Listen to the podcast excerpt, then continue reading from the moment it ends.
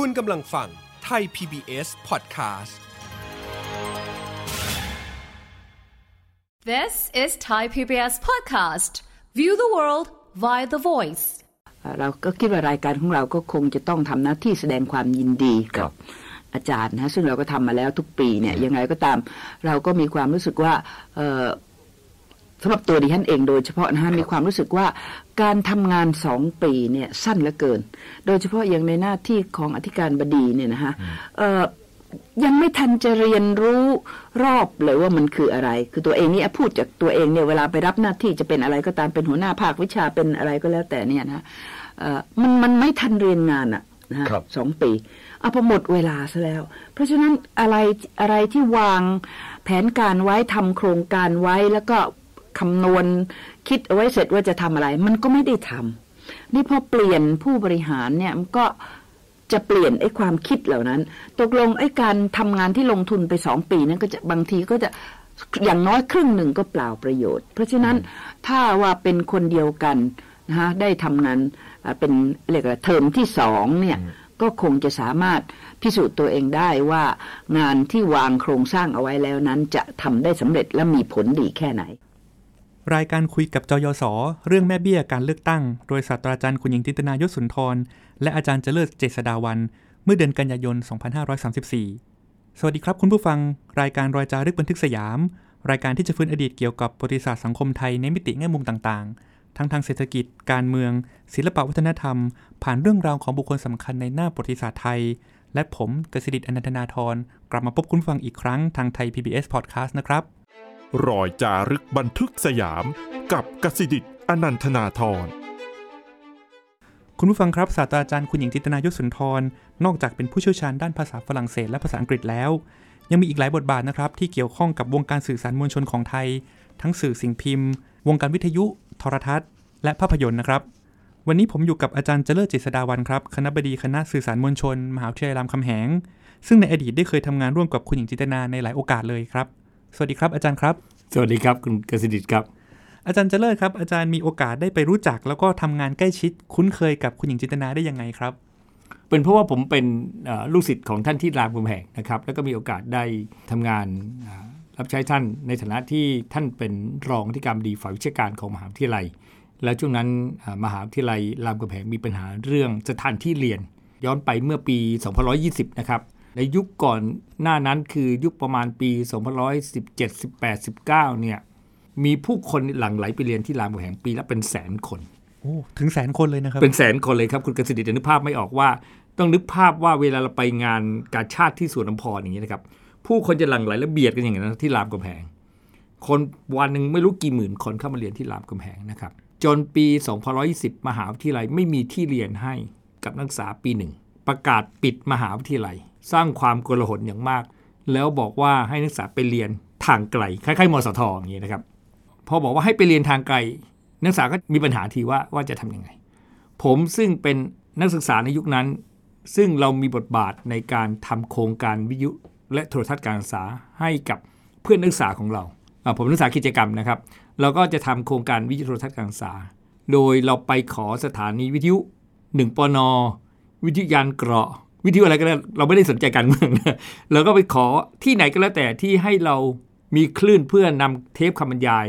อของอาจารย์ในมหาวิทยาลัยไปออกอากาศนะครับเมื่อเกิดเหตุการณ์ 6 ตุลา19 เกิดขึ้น เขาไม่ยอมให้นักศึกษาใช้สื่อมวลชนละออกวิทยุก็ไม่ได้ออกทีวีก็ไม่ได้ รัฐบาลขณะนั้นไม่ยอมเราก็ไปร้องเรียนมหาวิทยาลัยมหาวิทยาลัยก็เลยรับโครงการของพวกเราเป็นส่วนหนึ่งของมหาวิทยาลัย ตั้งเป็นสำนักงานวิทยุโทรทัศน์ของมหาวิทยาลัย คุณหญิงจินดาสุนทรซึ่งเป็นรองวิชาการอยู่ ท่านก็เข้ามาดูแล ร่วมกับคุณหญิงกุหลาบมลิกมาศแล้วก็รับนักศึกษามาเป็นลูกจ้างรายวันของมหาวิทยาลัย เพื่อจะดูแลช่วยมหาวิทยาลัย แต่ว่าคนดำเนินการให้เป็นอาจารย์ทั้งหมดเลย ห้ามนักศึกษา นักศึกษาก็อยู่เบื้องหลังนะครับคุมเสียงอะไรต่างๆเนี่ยแต่ว่าห้ามออกเสียงก่อนหน้านี้พวกเราออกเสียงออกทางวิทยุได้ พอยุครัฐบาลถอยว่างั้นเถอะนะครับกก็ก็ทำอะไรไม่ได้นะฮะแต่ว่ามหาวิทยาลัยก็ดำเนินการไป เมื่อปีการศึกษา220 มหาวิทยาลัยปิดมหาวิทยาลัยอย่างเงี้ย แล้วก็มหาวิทยาลัยก็ยังไม่มีคนเชี่ยวชาญในการสอนทางวิทยุ หรือทางโทรทัศน์ คุณหญิงนาท่านซึ่งมีประสบการณ์ในการทำทีวีมาก่อน ท่านทำวิทยุมาก่อน ท่านออกวิทยุหนึ่งปอนอท่านออกวิทยุอะไรต่างๆ มาก่อน ท่านออกทีวีมาก่อนมันท่านก็รู้ท่านมีเครือข่ายสื่อมวลชนในประเทศไทยเยอะ ท่านก็ไปติดต่อรัฐบาล เพื่อจะให้รามกำแหงสอนทางวิทยุโทรทัศน์ซึ่งเดี๋ยวผมจะกลับมาเล่าอีกครั้งหนึ่งแต่อยากจะเล่าย้อนกลับไปอีกนั้นหนึ่งเมื่อตอนที่ท่านเป็น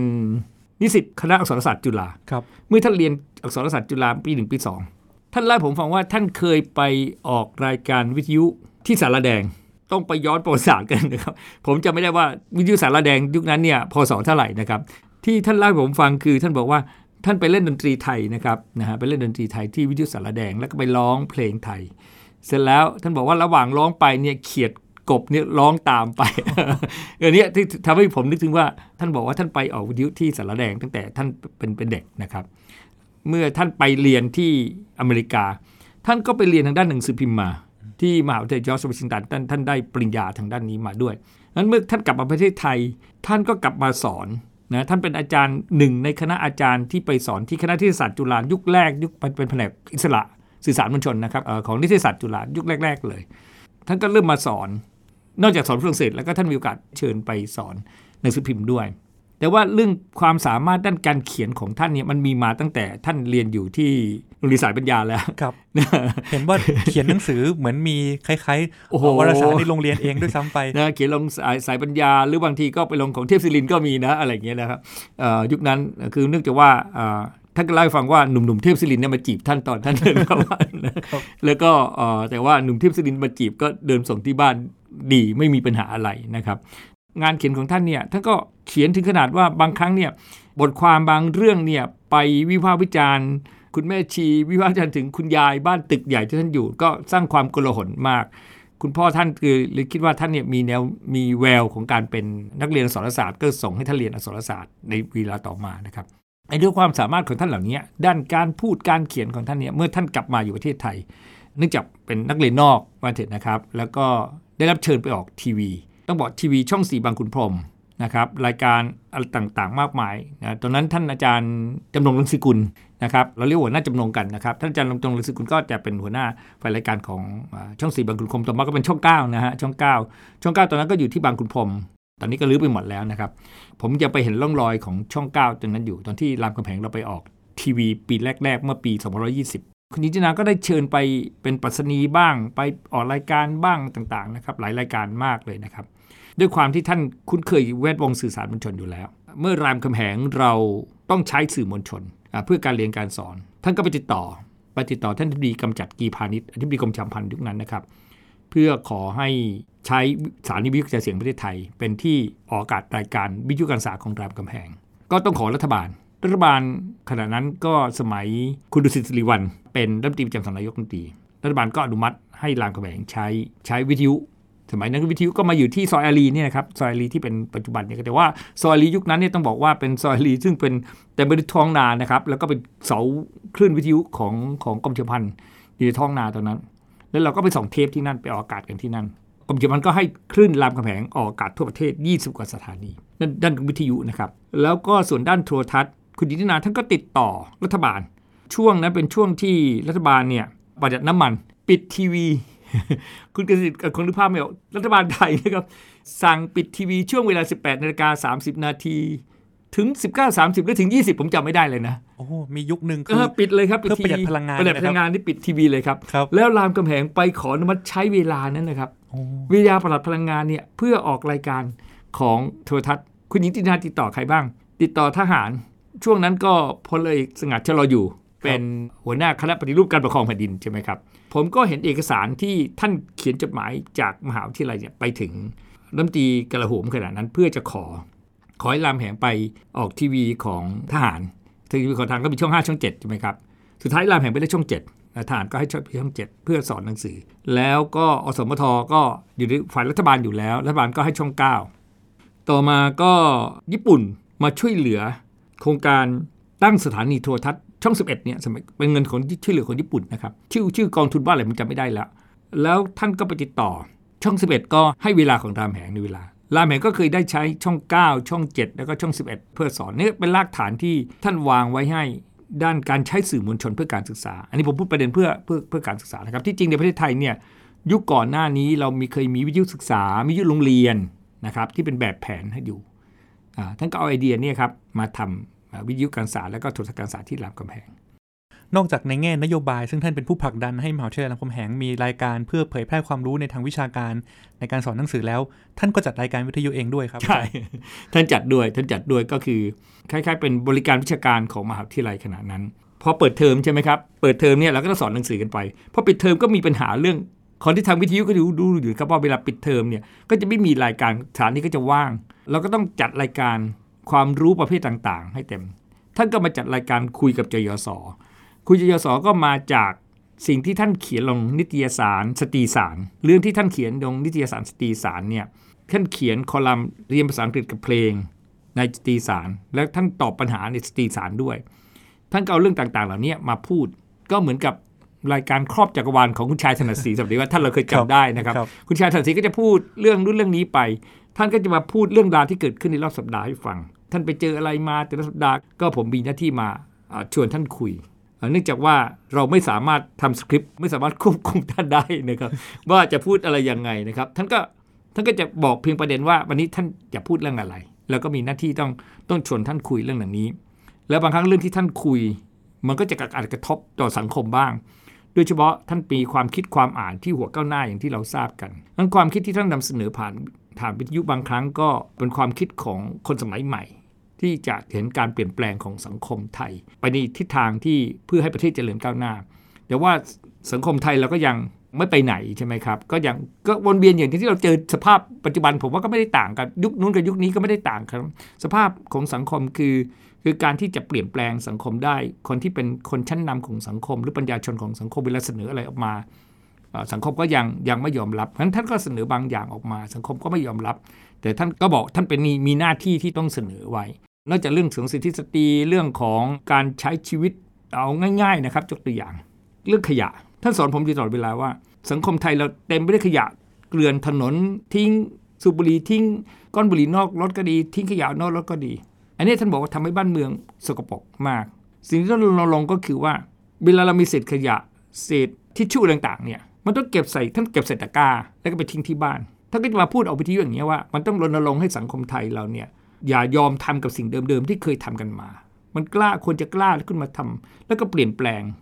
เพื่อสังคมเราดีขึ้นอะไรเงี้ยนะก็อีกหลายหลายประเด็นนะครับ แต่ครัว่าบอันนี้เป็นตัวอย่างหนึ่งที่ว่าเอ่อท่านก็จะมาพูดผ่านวิทยุ ใช้วิทยุเป็นเครื่องมือในการเผยแพร่ความคิดเรื่องเอดส์เรื่องต่างๆนี่ก็ท่านท่านก็พูดเยอะมากนะครับคือคุณหญิงจินตนาเนี่ยนอกจากสนใจในแง่วิชาการในแง่การบริหารมหาวิทยาลัยแล้วท่านยังสนใจปัญหาสังคม หยิบยกปัญหาต่างๆ มาพูดคุยสนทนาเพื่อ จะเรียกว่าชี้นำหรือว่าจุดประเด็นให้เห็นนะครับว่าเราแก้ปัญหาสังคมได้จากจุดเล็ก ๆ ที่เราช่วยกันคนละไม้คนละมืออย่างเรื่องขยะเนี่ยนะครับช่วงหน้าฝนเนี่ยคุณผู้ฟังก็จะเห็นข่าวอยู่เสมอนะครับ เดี๋ยวน้ำท่วมน้ำท่วมแล้วก็จะพบว่าเอ่อกทมไปขุดพบไปลอกคูคลองเจอว่าขยะไปอุดตันท่อระบายน้ำต่างๆ นานา อันนี้ผมคิดว่าก็เริ่มจากจุดเล็ก ๆ แบบที่เราคุยกันอย่างที่คุณหญิงจินตนาริเริ่มไว้ในอดีตได้เลยนะครับ เนื่องจากว่าท่านเป็นกรรมการตัดสินวรรณกรรมอาเซียนด้วย กรรมการตัดสินโทรทัศน์ทองคำด้วยอะไรอย่างนี้นะครับท่านก็จะเอาเรื่องในเวทวงศ์อย่างเงี้ยมาเล่าให้เราฟังเรื่องวงการอ่านวรรณกรรมมาเล่าให้เราฟังว่ากว่ากรรมการจะตัดสินว่าใครได้รางวัลซีไรต์เนี่ยครับวิธีคิดของการตัดสินทำยังไงอืมครับท่านก็จะเล่าให้ฟังว่าสมมติกรรมการเลือกหนังสือมาเสร็จว่าจะตัดสินว่าเล่มใดชนะเลิศนี่นะครับ ท่านก็จะใช้วิธีคุยคุยไปเรื่อยนะครับเอ่อ คุยไปเรื่อยว่าอ่าใครว่ายังไง แต่สิ่งที่ท่านสอนผมตลอด เวลาเราประชุมการตัดสินอะไรเนี่ย อย่าใช้วิธีการยกมืออมโหวตการยกมือโหวตเนี่ยเหมือนในสภาเนี่ยครับอันนั้นคือได้เสียกันไปเลย แต่ว่างานที่เราตัดสินร่วมกันเนี่ยความเห็นอาศัยความเห็นร่วมกันเนี่ยมันควรจะมาจากความเห็นที่เราค่อยๆ ชี้แนะกันไปว่าควรจะเป็นทางใด ถ้าเรายกมือมันก็จะมีว่าคนหนึ่งชนะคนหนึ่งแพ้ มันก็จะเกิดการบาดหมางเกิดขึ้นในคณะกรรมการ เพราะฉะนั้นท่านจะบอกว่าเวลาประชุมคณะกรรมการชุดต่างๆเนี่ยสิ่งที่ควรทำก็ควรที่จะปณีประนอม ค่อยๆคุยกันไปโน้มน้าวกันไป แล้วก็ถ้าเสียงส่วนใหญ่ว่ายังไงขอให้ไปทางนั้นนั้นการตัดสินซีไรต์ก็ดี ตัดสินโทรทัศน์ทองคำของท่านก็ดี หรือตัดสินนางงามอะไรต่างๆก็ดีที่ท่านทำท่านใช้วิธีอย่างเงี้ยเป็นเป็นหลัก แล้วก็สุดท้ายท่านบอกว่าคณะกรรมการแล้วก็สามารถที่จะประชุมจบอย่าง happy ending ได้ เมื่อได้ผลยังไง ท่านก็ยกพิมพ์ดีดออกมาแล้วก็พิมพ์เลย พิมพ์นะพิมพ์พิมพ์ผลอะไรเงี้ยท่านก็เล่าให้ฟังว่า อันเนี้ยถือว่าการตัดสินเนี่ยมันก็จะเป็นความลับใช่ไหมครับงั้นก็กรรมการก็ตัดสิน แล้วก็อ่าส่งผลประประกาศ แล้วก็สิ่งที่เราพบบ่อยๆเวลาท่านประชุมนะครับ ท่านก็ชอบใช้ที่ AUA ที่ประชุมของท่าน แล้วก็เชิญกรรมการมาทั้งจะเลี้ยงอาหารต่างๆ ไป เป็นประธานที่ไม่สร้างความเดือดร้อนให้กับใครอะไรอย่างนี้เราเห็นแบบอย่างที่ท่านทำมานะครับโอ้ท่านมีความสามารถรอบด้านเลยนะครับ อาจารย์พูดถึงทั้งในแง่งานเขียนของท่านเอง ในแง่ทางวิทยุทางโทรทัศน์ รวมถึงวงการภาพยนตร์ท่านก็ยังเป็นกรรมการต่างๆ ในแง่การตัดสิน ตัดสินภาพยนตร์ก็มี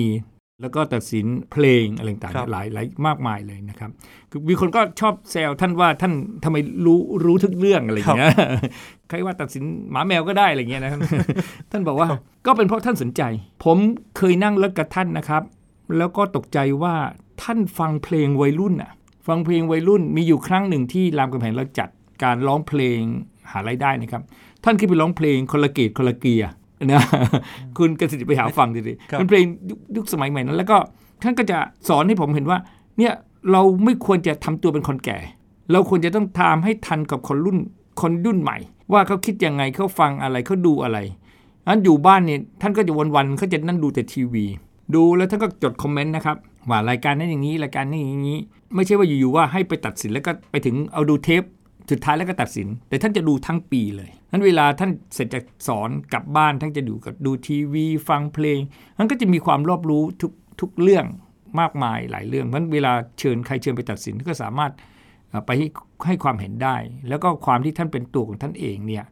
มันทำให้ความเห็นของท่านค่อนข้างจะโดดเด่นในสังคมในยุคนั้นครับ อาจารย์พูดถึงความสามารถรอบด้านของท่านทำให้ผมนึกถึงอีกอย่างหนึ่งนะครับ คือการตอบปัญหาที่ท่าน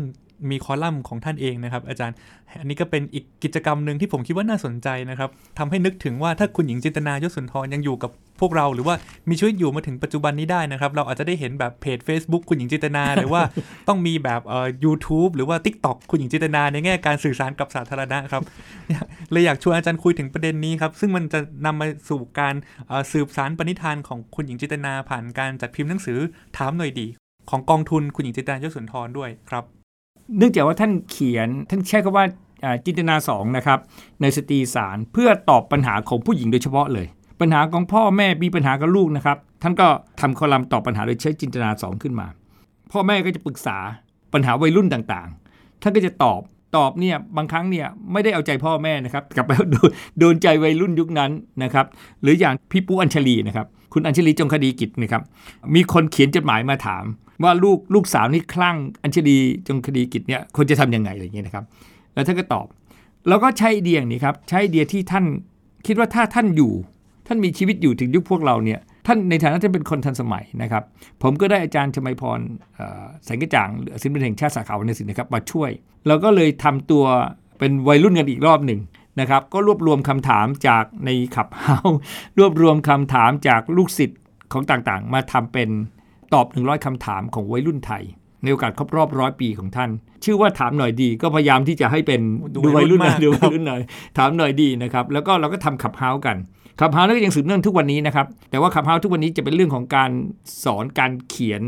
เรื่องสั้นนวนิยาย บทกวีต่างๆ มากกว่าแล้วยุคแรกๆก็เราก็เปิดขับเฮาขึ้นมาเพื่อที่จะชวนคนเข้ามาถาม แล้วก็พบว่าวัยรุ่นในสังคมไทยยังมีปัญหาเยอะ เยอะไม่ได้ต่างจากยุคก่อนนะครับ แล้วเราก็รวบรวมคำถามนี้ครับขึ้นมาให้ผู้รู้ช่วยกันตอบนะผู้รู้ก็เป็นครูบาอาจารย์ที่เรารู้จัก ถ้าเป็นปัญหาที่ลึกไปเกี่ยวข้องกับธรรมะ ก็เชิญคุณหมออมรามลิลาช่วยตอบให้เราอะไรอย่างเงี้ยนะครับสุดท้ายเราก็ได้รวบรวมมาเป็นหนังสือถามหน่อยดี ถ้าคุณผู้ฟังสนใจนี่ก็ขอมาที่คุณกสิทธิ์ได้นะครับเดี๋ยวเดี๋ยวเดี๋ยวฝากมาให้ก็ได้นะครับนั่นก็คือคือเราคิดว่าในโอกาสร้อยปีของท่านเนี่ยเราก็ควรจะทำกองทุนคุณหญิงจินาทิสุนทรที่ทายาทท่านมอบมาให้ที่คณะสื่อสารมวลชนนะครับ ไว้สำหรับที่เราจะเป็นเครื่องมือช่วยเหลือนักศึกษาที่ยากจนนะครับที่มีปัญหาในการเรียนได้มีทุนเรียนหนังสือ แล้วเราก็เอามาทำกิจกรรมต่างๆ เพื่อสังคมหลายหลายเรื่องนะครับ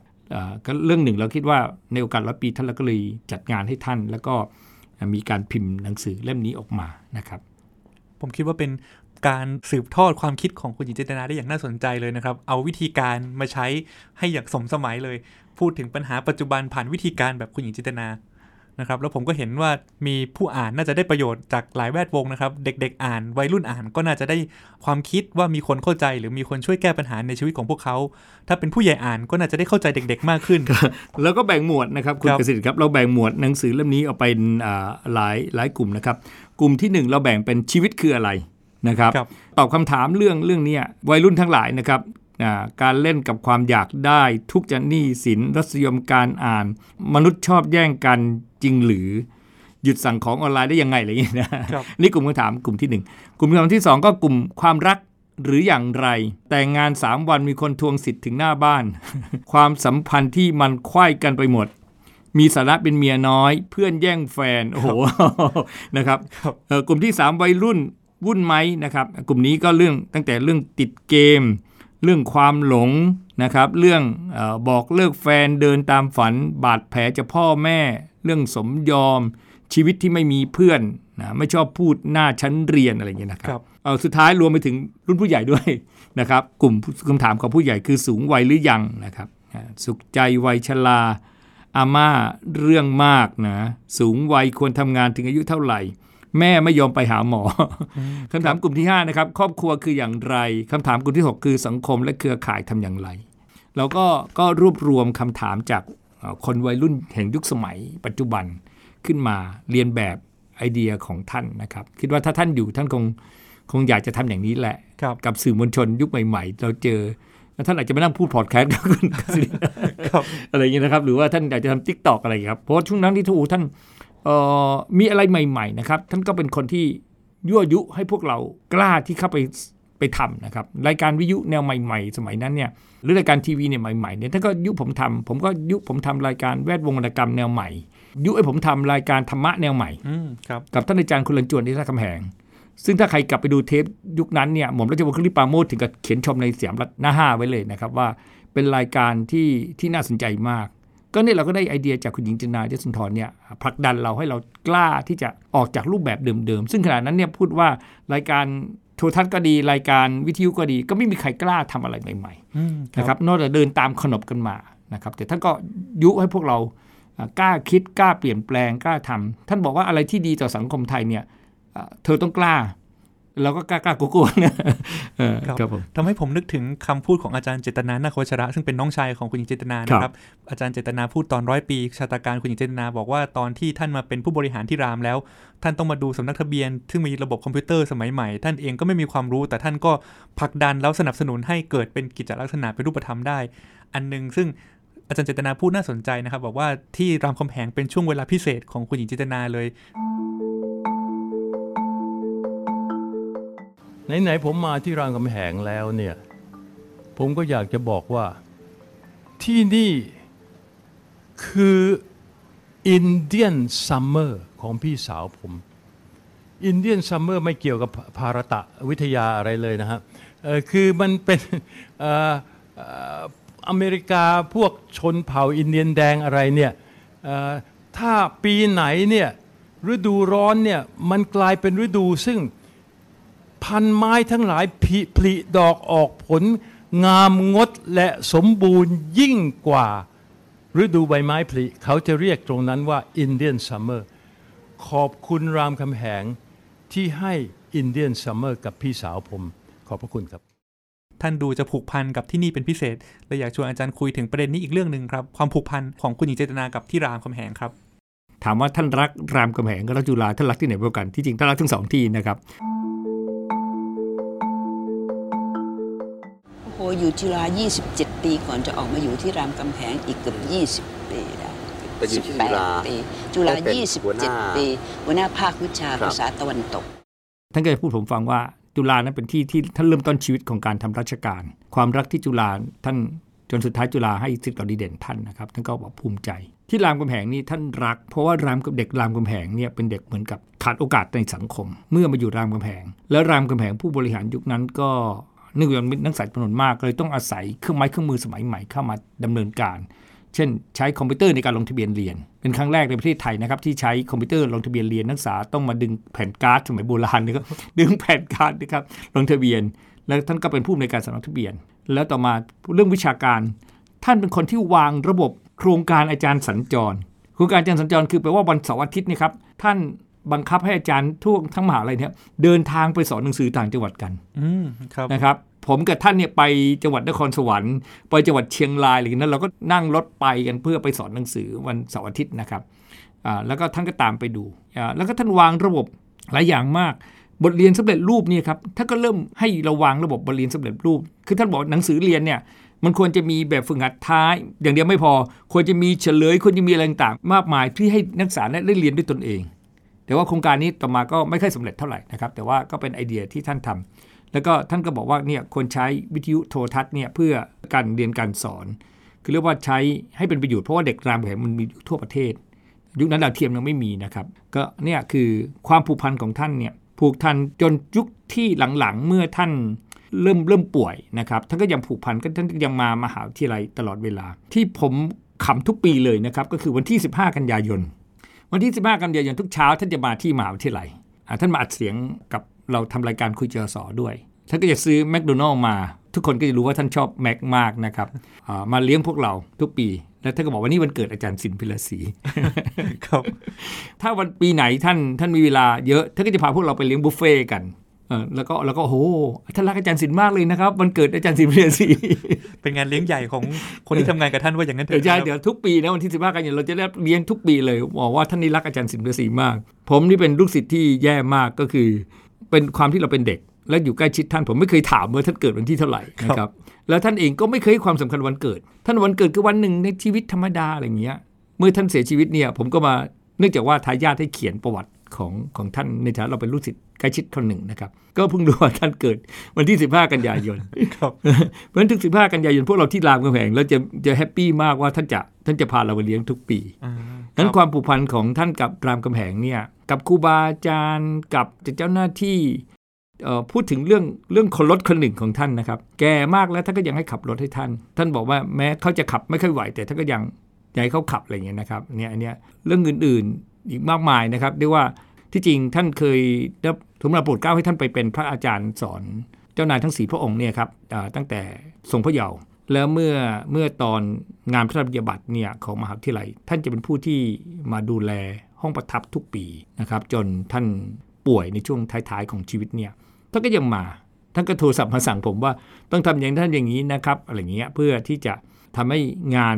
ที่มหาวิทยาลัยถวายงานเนี่ยออกมาเรียบร้อยที่สุด เราเห็นว่าท่านทำงานให้หมหาวิทยาลัยจนช่วงท้ายๆของท่านนะครับ ครับ อาจารย์พูดถึงคุณหญิงจิตนาได้อย่างมีชีวิตชีวามากเลยนะครับ ฉายให้เราเห็นภาพ ผมมองย้อนกลับไปนะครับ ตลอด 80ปีเศษในชีวิตของคุณหญิงจิตนาเนี่ยท่านน่าจะได้ใช้ชีวิตอย่างเต็มที่และมีสีสันมากนะครับ เป็นทั้งคนที่ฟังแล้วดูน่าจะมีความสุขที่ได้อยู่ใกล้นะครับ แล้วก็เป็นคนซึ่งได้สร้างอะไรให้กับสังคมไทยไว้มากมาย อย่างที่เราได้พูดกันไปแล้วนะครับ ทั้งทางสื่อสิ่งพิมพ์ทางโทรทัศน์ทางวิทยุ แม้กระทั่งวงการภาพยนตร์เอง สุดท้ายครับอาจารย์ครับสำหรับเด็กรุ่นหลัง ซึ่งเกิดไม่ทันคุณหญิงจิตนาแล้วครับ อะไรคือสิ่งซึ่งเราควรเรียนรู้จากชีวิตของคุณหญิงจิตนาครับ